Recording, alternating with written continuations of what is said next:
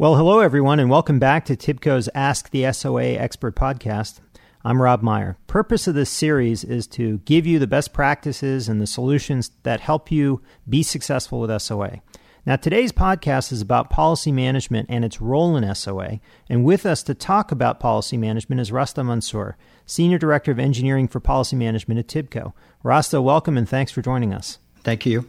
Now, Rasta, let's begin by asking about policy management. What is policy management? Policy management is runtime governance of services with different policies. Policies might include things like security requirements, logging and auditing requirements, or service level agreements. Policies are typically rules that are implemented in your infrastructure to control the messages and the interaction that happens between services through communication. They are in the path of communication, and as such, their purpose is really to enforce the policies as information passes through the connecting network. There are really two ways to enforce policies.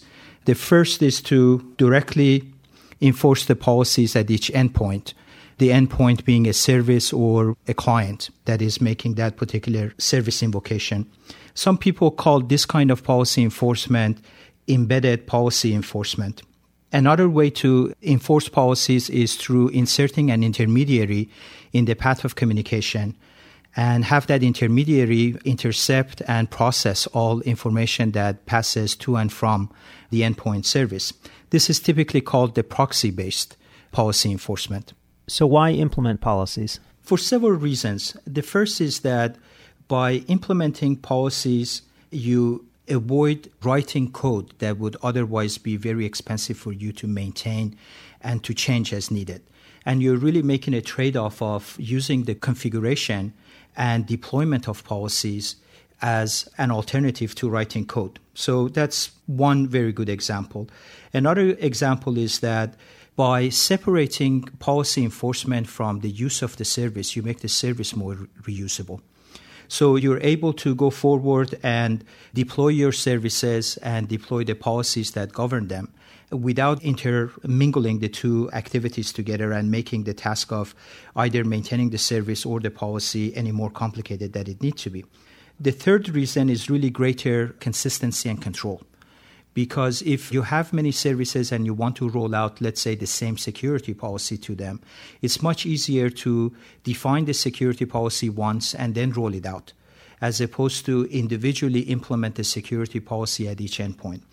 And of course, the last reason is because it creates an environment that is more flexible to change by allowing you to change the policies such as, for instance, security requirements as the needs of your business changes, without having to go back to engineering to recreate the service, to redeploy it, to retest it, and so on. So, all of these are the reasons why you may want to implement policies and take advantage of separation of policy and implementation. So, it reduces code, it provides more consistent control, and in the process, makes the services more reusable and more flexible, more flexible to change. Exactly. Now, you mentioned two ways to implement policy. The first one was proxy based, and the second one was embedded. Can you talk a little bit more about them? Is one better than the other? When do you use each type of policy enforcement? You actually need both. Sometimes embedded is better because, in general, it performs better.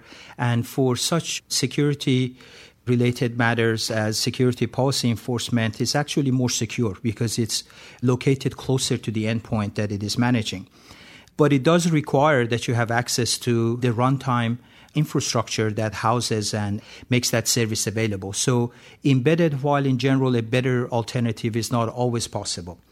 The alternative is to use a proxy based service for those instances that you're dealing with a third party or that you don't have direct access to the runtime environment for the service.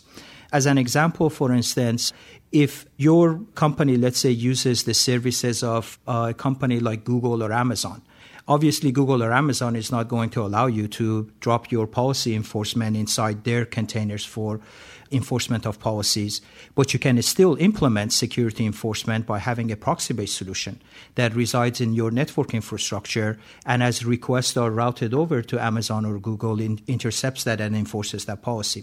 So, in typical deployment scenarios, you need both. So, I take it this is how TIBCO does it? Yes, indeed. And in fact, TIBCO actually goes a little bit further. We not only offer policy management and runtime governance, but also we offer a container for housing the service and implementation of the service that goes along with it in different modes and formats. So this allows us to offer you both the embedded agent integration technology in the container that houses the uh, solutions for Java based or .NET based web services.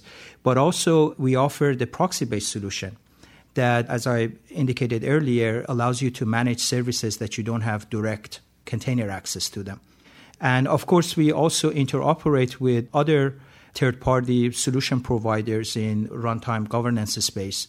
In particular, for instance, Amberpoint is one company that we have collaborated with to test and validate our policy enforcement solution. Sounds pretty important. Some of the scenarios you covered sounded like security, that policy is something that's federated, that's defined by many entities and organizations. Yes, and in fact, security is a very good example of a type of policy that requires not only IT infrastructure support, because you really, at, at the end of the day, enforce security in the wire as information is being passed back and forth. But also, security is something that permeates the entire operational environment of an enterprise. So, policies need to be described, policies need to be defined and rolled out, in essence, to the places that they need to be enforced. And then ultimately, policies need to be enforced. And the result of that, which is auditing, needs to be captured so your enterprise can stay on top of its regulatory requirements and be able to roll that out. And one of the advantages of policy enforcement in the manner that we described is that it allows you to achieve all of those objectives. Any recommendations around policy management for our listeners? What they should be doing today and what they should be planning ahead for in the future? Yes, several. The very first recommendation is really around separating policies from implementation of a service. And as part of doing that, it's very important to understand that policies are something that need to be part of your overall service architecture rather than something that you add on at a later stage. As part of thinking about runtime governance and policy management, you also need to think about what type of policy enforcement you need. Do you need embedded agents or do you need proxy based agents? So, spending some time uh, thinking about the architecture that governs these and thinking about the means and ways to roll out this technology is probably time well spent. So, in other words, make sure that the policy management is something that's built into your architecture, built into how you support your services versus something you have to bolt on or retrofit later. Kind of sounds like what we learned from the management lessons earlier on when we were building applications. Yes, exactly. In fact, you want to make sure that your infrastructure is policy ready that's another way of saying the same thing that you not only have implemented the service and made that available to the consumers of that service, but also have put in place what is needed to create an architectural framework for management of policies. Any other recommendations? Yes, use standards. For instance, for security, WS security standards are already ratified and are in great use. So that would be one good place to start. Another set of policies that you need to think about, even though they're not ratified yet, but they will be in near future, is WS policy. So in this environment, really adhering to standards is your best guiding light. Great. Thanks for all that information, Rasta, and thanks for being here today. Thank you. That's Rasta Mansour, Senior Director of Engineering at TIBCO. If you have any questions about this podcast or any other podcast, you can email us at soa at tibco.com. I'm Rob Meyer. Thanks for listening to TIBCO's Ask the SOA Expert podcast.